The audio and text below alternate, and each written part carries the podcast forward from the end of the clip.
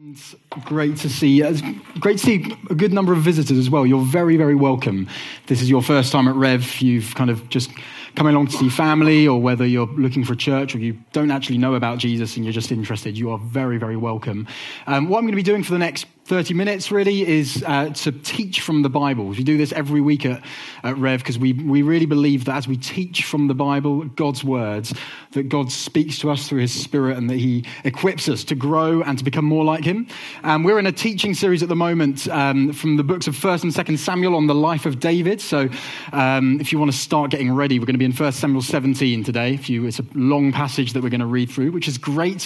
Kind of like almost a third of the message is going to be taken up by me reading the Bible which uh, that like you should feel good about that. That should be something to be happy about. Um, but uh, so we're yeah we are a few weeks into a teaching series on the life of David, and um, we've we looked last week. Steph kind of kicked off the story by looking at the fact that um, David's anointing as king. So Israel, who were God's people in the Old Testament, at this point have their first king, who is called Saul, who was chosen for all the wrong reasons.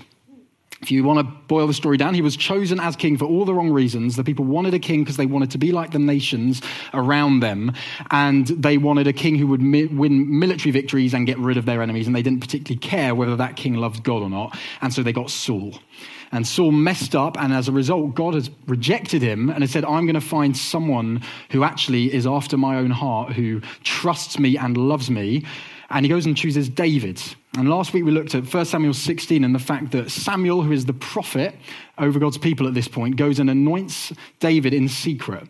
And David's this young, I don't know, probably in his teens, shepherd boy this kind of youngest of the family, and God chooses him and says, You're going to be king over my people. And he anoints him. No one knows about this, by the way. This is like hush, hush, kept in secret amongst a few people in Israel.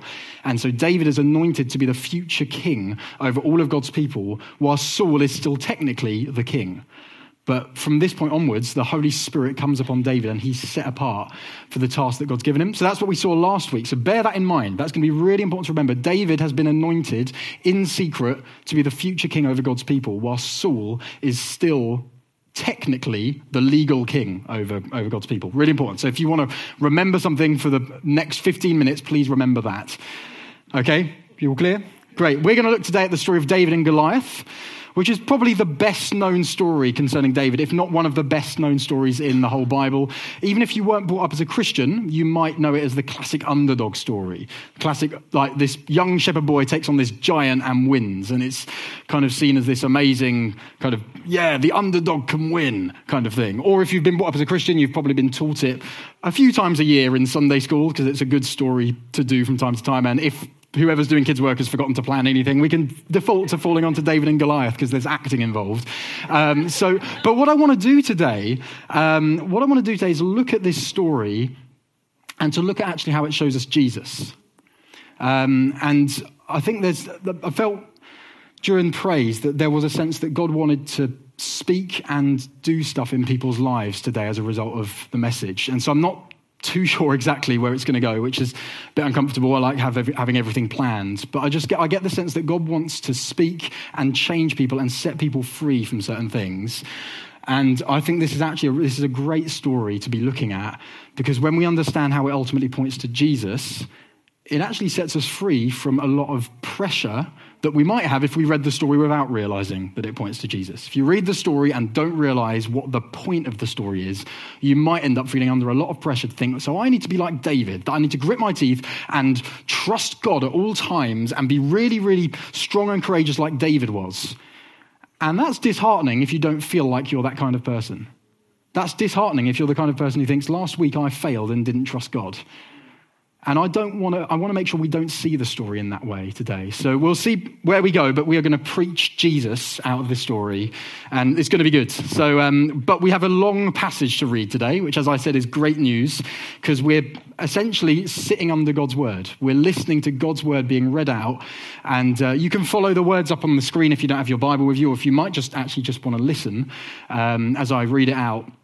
But whatever helps. So we got a, a bit of a long passage, but um, I was going to say, take heart. Don't take This is God's word. This is God's word that we're going to read together. And even if I was to just read it and then sit down, We, it would have done us good to hear God's word. So let's read this. 1 Samuel 17, we're going to read almost the whole chapter, go up to verse 54. So 1 Samuel 17. So just tiny bit of background. God's people's biggest enemies at this point are the Philistines. So, just before we jump in, that will then make sense of the first line.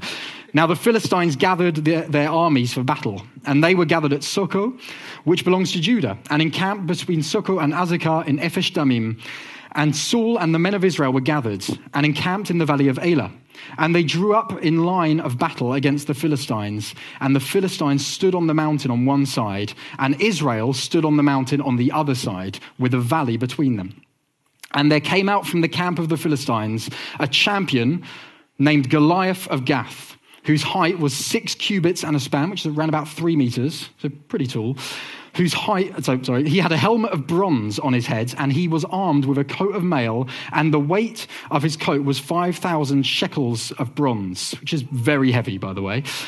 And he had a bronze armor on his legs and a javelin of bronze slung between his shoulders. The shaft of his spear was like a weaver's beam and the spear's head weighed 600 shekels of iron, and his shield bearer went before him. He stood and shouted to the ranks of Israel, Why have you come up and drawn out for battle? Am I not a Philistine? Are you not servants of Saul? Choose a man for yourselves and let him come down to me. If he is able to fight with me and kill me, then we will be your servants. But if I prevail against him and kill him, then you shall be my servant. Then you shall be our servants and serve us. And the Philistine said, I defy the ranks of Israel this day. Give me a man that we may fight together. When Saul and all Israel heard these words of the Philistine, they were dismayed and greatly afraid, as I'm sure all of us would be. Now, David was a son of, a son of an Ephrathite of Bethlehem in Judah named Jesse, who had eight sons. He was old and advanced. In the days of Saul, the man was already old and advanced in years. The three oldest sons of Jesse had followed Saul to the battle, and the names of his three sons who went to the battle were Eliab, the firstborn, and next to him Abinadab, and the third Shammah. David was the youngest. The three elders followed Saul, but David went back and forth from Saul to feed his father's sheep at Bethlehem. For 40 days, the Philistine came forward and took his stand morning and evening. And Jesse said to David his son, Take for your brothers an ephah of this parched grain and these ten loaves, and carry them quickly to camp to your brothers. Also, take these ten cheeses to the commander of the thousand. It's an always odd reference. Cheese. Um, see if your brothers are well, and bring some token from them. Now, Saul and they and all the men of Israel were fighting in the valley of Elah, fighting with the Philistines. And David rose early in the morning and left the sheep with a keeper and took the provisions and went as Jesse had commanded him. And he came out to the encampment as the host was going out to the battle line, shouting the war cry. And Israel and the Philistines drew up for battle, army against army. And David left the things in charge of the keeper of the baggage and ran to the, to the ranks and went and greeted his brothers. As he talked with them, behold, the champion, the Philistine of Gath, Goliath by name, came up out of the ranks of the Philistines and spoke the same words as before, and David heard him. All the men of Israel, when they saw the man, fled from him and were much afraid. And the men of Israel said, Have you seen this man who's come up? Surely he has come to defy Israel. And the king will enrich, um, um, will enrich the man who kills him with great riches, and will give him his daughter and make his father's house free in Israel. And David said to the men who stood by him, What shall be done for the man who kills this Philistine and takes away the reproach of Israel? For who is this uncircumcised Philistine that he should defy the armies of the living God. And the people answered him in the same way So shall it be done to the man who kills him. Now Eliab, the eldest brother, heard when he spoke to the men, and Eliab's anger was kindled against David. And he said, Why have you come down? And with whom have you left those few sheep in the wilderness? I know the presumption and evil of your heart, for you've come down to see the battle. But David said, What have I done now? Was it not just a word? And he turned away from him and spoke and toward another and spoke in the same way, and the people answered him again as before. When the words that David spoke were heard, they repeated them before Saul, and he sent for him. And David said to Saul, Let no man's heart fail because of him. Your servant will go and fight with this Philistine. And Saul said to David, You're not able to go up against this Philistine and fight with him, for you're but a youth, and he's been a man of war from his youth. But David said to Saul, Your servant used to keep sheep for his father. And there, when there came a lion or a bear and took a lamb from the flock, I went after him and struck him and delivered it out of his mouth. And if he, the lion or bear, arose against me, I caught him by the beard and struck him and killed him. Your servant has struck down both lions and bears, and this uncircumcised Philistine shall be like one of them, for he has defied the armies of the living God. And David said, The Lord who delivered me from the, from the paw of the lion and the paw of the bear will deliver me from the hand of this Philistine. And Saul said to David, Go, and the Lord be with you. Then Saul clothed David with, his, armor. He put a helmet of bronze on his head and clothed him with a coat of mail. And David strapped his sword over his armor. And he tried to go in vain, for he had not tested them. Then David said to Saul, I can't go with these, for I haven't tested them. So David put them off. Then he took his staff in his hand and chose five smooth stones from the brook and put them in his shepherd's pouch. His sling was in his hand, and he approached the Philistine. And the Philistine moved forward and came near to David with his shield bearer in front of him. And when the Philistine looked and saw David, he disdained him, for he was but a youth, ruddy and handsome in appearance. And the Philistine said to David, Am I a dog that you come to me with sticks? And the Philistine cursed David by his gods. The Philistine said to David, Come to me, and I will give your flesh to the birds of the air and the beasts of the field. Then David said to the Philistine, You come with me with a sword and a spear and a javelin, but I come to you in the name of the Lord of hosts, the God whose army, the God of the armies of Israel, whom you have defied. This day the Lord will deliver you into my hand, and I will strike you down and cut off your head. And I will give the dead bodies of the Philistines to the host of to the beasts of the air, the birds of the air even, and the wild beasts of the earth, that all the earth may know that there is a God in Israel, and that all this assembly may know that the Lord saves not with sword and spear, for the battle is the Lord's, and he will give you into our hands.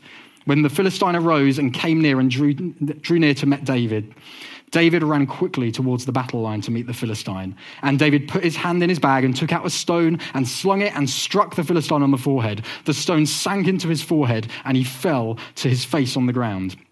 So David prevailed over the Philistine with a sling and with a stone and struck the Philistine and killed him. There was no sword in David's in the hand of David. Then David ran and stood over the Philistine and took his sword and drew it out of its sheath and killed him and cut off his head. When the Philistines saw that their champion was dead, they fled.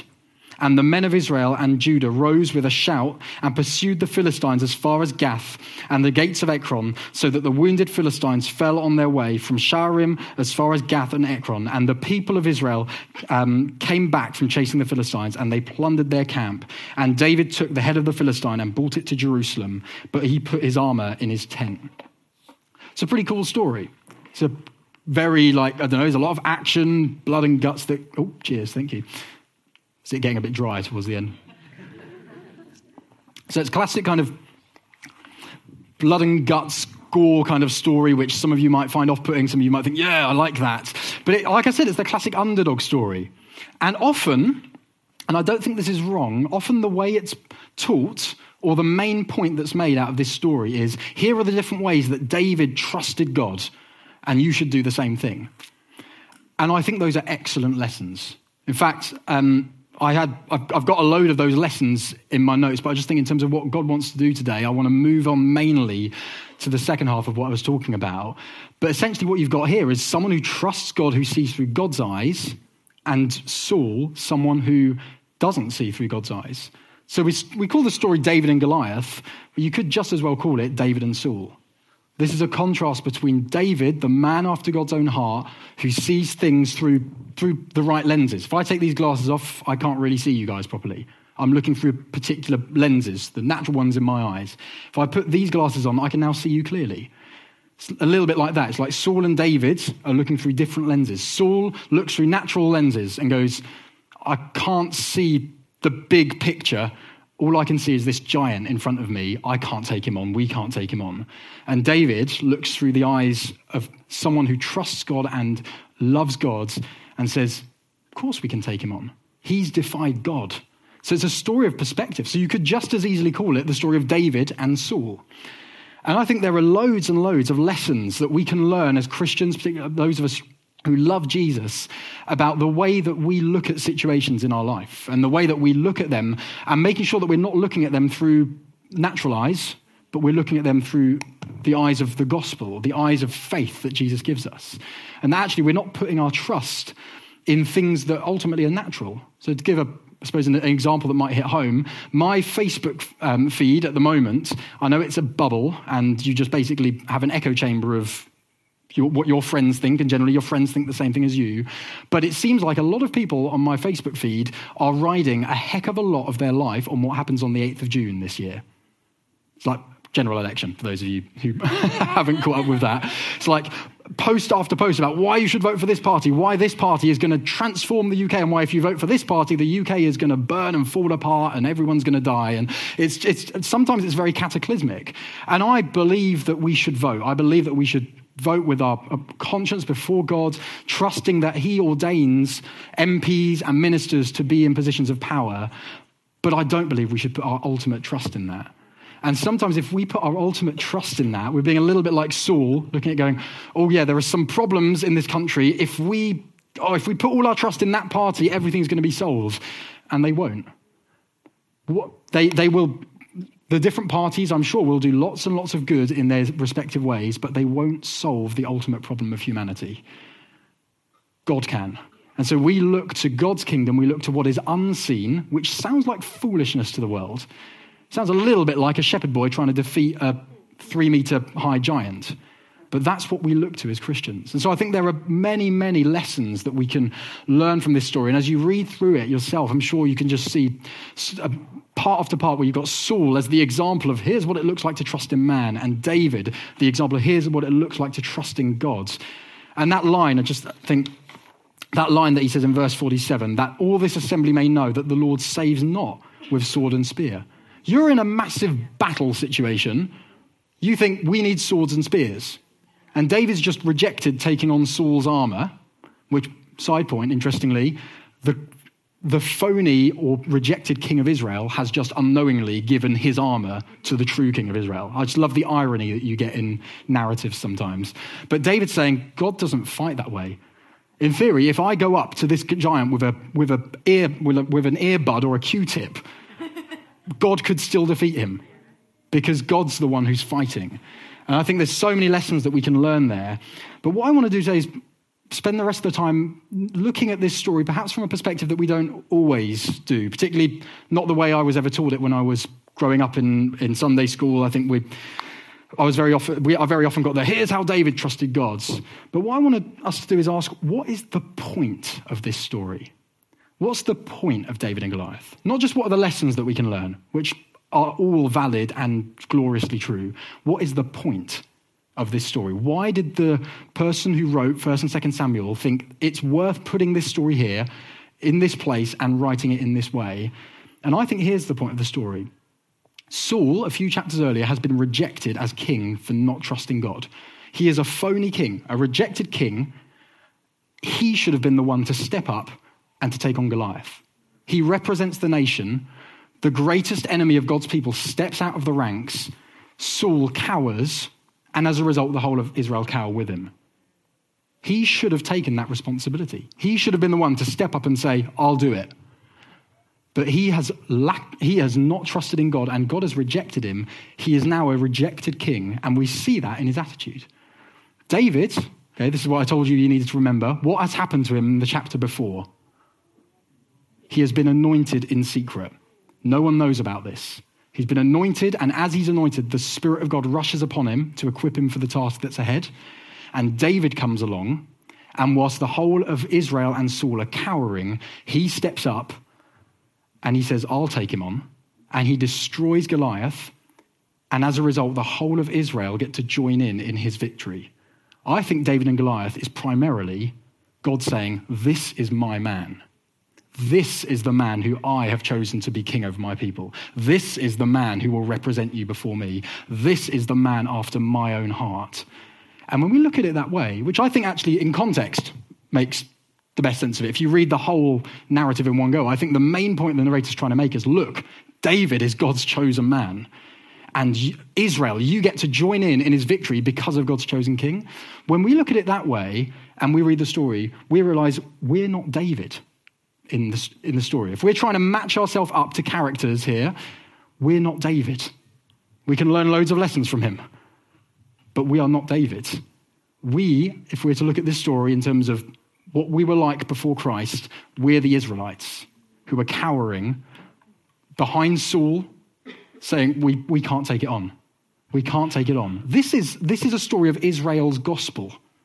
Israel's greatest enemy is defeated by Israel's chosen king. But it's a shadow of the true gospel. So let me tell you about the greater Goliath and the greater David. Because humanity, for millennia at this point and for centuries after this story, has been in the grips of a far greater Goliath. We're talking about Satan's sin and death. Right from the start, the first fathers of humanity failed, and as a result, they are in subjection, it seems, to evil powers and Satan, sin, and death. And they have been unable to do anything to get rid of this tyranny. There's been no, no one who's stepped up and taken them on. You look at Abraham, you think he's pretty good. He died, didn't, didn't step on death, didn't defeat death. Think about David, even. He messes up big time towards the end of his life. Solomon, no, he messes up pretty big time. Solomon's son definitely messes up. There's no, all, you look through the whole Old Testament, there is no one who takes on the tyranny of Satan, sin, and death. And you can imagine, the Bible never says this, but you can almost imagine the powers of darkness taunting like Goliath did. Give me a man that we may fight together. And for 40 days, or in this case, for thousands of years, no one stepped forward. Give me a man that we may fight together. No one. Silence. No one can step up to take on this enemy. But in about 30 AD, someone, a, Roman governor called Pilate to be precise, cries out, Behold the man. Comes out to a crowd of people, and he's been talking with a man who's been claiming to be the king of the Jews, and he says, Behold the man. But you look at this man and you think, no, something's wrong. Because the man that you've just brought, brought out, and obviously Pilate's being sarcastic here, the man that has just been brought out, a guy called Jesus of Nazareth, who was a carpenter and an itinerant preacher, is currently a, a flogged, bloodied mess who is heading towards crucifixion. Behold the man. Okay, Pilate, you're probably right to be sarcastic. This man, that's pretty much as plausible as a shepherd boy taking on a giant in a fight. You're kidding me, right? Within hours, that man is hanging on a cross, gasping for air. And as with David, the taunts come his way. So people walk past, and a bit like Goliath taunting David, he saved others. He can't even save himself. If you're the Son of God, come down from that cross. He faces the same kind of taunts. For all intents and purposes, it looked like evil had won again. We had a guy who looked like he might be the king who would deliver us, but the Romans do what the Romans always do with those kind of people, and they crucified him. Evil has won again. Again, pretty much the same outcome you'd expect as from a shepherd boy confronting a giant. But the amazing twist in, in this particular story, as with the story of Goliath, is that as this Jesus, a Bethlehemite, a descendant of David, breathed his last breath, instead of being defeated, instead of winning, the powers of evil suddenly found themselves not as conquerors, much like Goliath expected to be, but on the receiving end of a blow to the head so crushing that they would never stand again. And the cross, which is take, take the foolishness of a shepherd boy confronting a giant and multiply that by a thousand, and you've got the cross. The cross, the, full, the folly, this seeming shame had unexpectedly turned into a victory so absolute, so indisputable, so unequivocal, so total, so absolute that the very powers that had led to Jesus being crucified had the shame of the cross transferred onto them. And as Paul puts it in Colossians 2, he says, Jesus disarmed the rulers and authorities and put them to open shame by triumphing over them. Jesus crushes the head not of Goliath, but of Satan's sin and death at the cross. And just like the shepherd boy, God's true anointed, stepping out and defeating God's greatest enemies, Jesus the true descendant of David steps out and defeats the greatest enemy and crushes his head. That's, that, I think, is the true picture that the story of David and Goliath is pointing to. We are not David in this story. Jesus is the ultimate David. Jesus is the one who steps in, defeats the Goliaths of Satan, sin, and death at the cross, and through being united with him, through us putting our faith in Him, from being baptized into Christ, we join in in that victory. So we are conquerors. but we're conquerors through him. And that's so important to understand because if we if my message today was trusting God, see things through God's eyes by, it would leave some of us thinking, yeah, we're up for it, and then catastrophically failing a few days later, and a lot of us thinking, I know that I can't do that. We need to know that all of the lessons that we can learn from that story can only be true of us because the ultimate David has conquered. He has conquered. He is now worthy. He is ruling. He has defeated Satan, sin, and death. And that means that we can trust him. That means that we become conquerors at the same time. So, because he has won, so here are a few things that, that it means because Jesus has ultimately defeated Satan. Because he has won, the accuser, Satan, who taunts us, has been defeated. Revelation 12 says, Rejoice, O heavens, for the accuser of our brothers has been thrown down. There is no one standing in heaven currently who has a legal right to accuse you if you are in Christ before the Father. He's been cast down. All he can do is whisper into your ear and say, Do you remember that stuff you did in the past? Do you remember the shame of what you did? Or do you remember the shame of what was done to you? Some of you might be carrying that. Some of you might be carrying shame of stuff you've done in the past or shame of stuff that has been done to you. You feel dirty. And I want to say, because he has won, the accuser has no right over you. The accuser has no power over you. And if that's you, I'd love to pray for you at the end. I think it'd be great if we could do some praying for each other at the end on this. The accuser has been thrown down. Because he's won, the power of sin is broken. You don't, if you are in Christ, you don't need to jump when sin says jump. You don't. As a Christian, you can not sin. Sounds crazy, but it, it, says that in the New Testament. We are, we are joined to Christ in his victory, and because the Spirit has been given to us, whereas we used to not have the ability to stop sinning, as a Christian, you are now able to stop sinning. So, whatever it is for you that you think that temptation is just too too strong, the gospel says he has won the victory and you are set free from that. And that doesn't mean that it doesn't require effort. Okay, it's not like we don't, we don't just float through life not sinning. It requires effort, but it is now possible through the power of the Spirit to not fall into sin.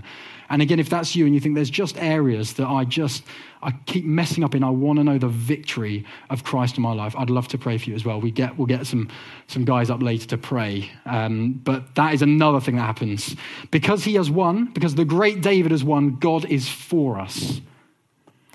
A Christian should not live go through life thinking God's against me. God is for us. God is on our side. He is for us. It says in Romans 8, he said, If God is for us, who can be against us? Think again about the, the story of David's life. If David's for us, who can be against us? This guy's got God on his side. Seriously, we can follow him. That's, we're, we're not going to have any trouble if we're following him. God is for us, which means we can't. If we're in, if we're in him, if we're in Christ, you can't lose. He is for you.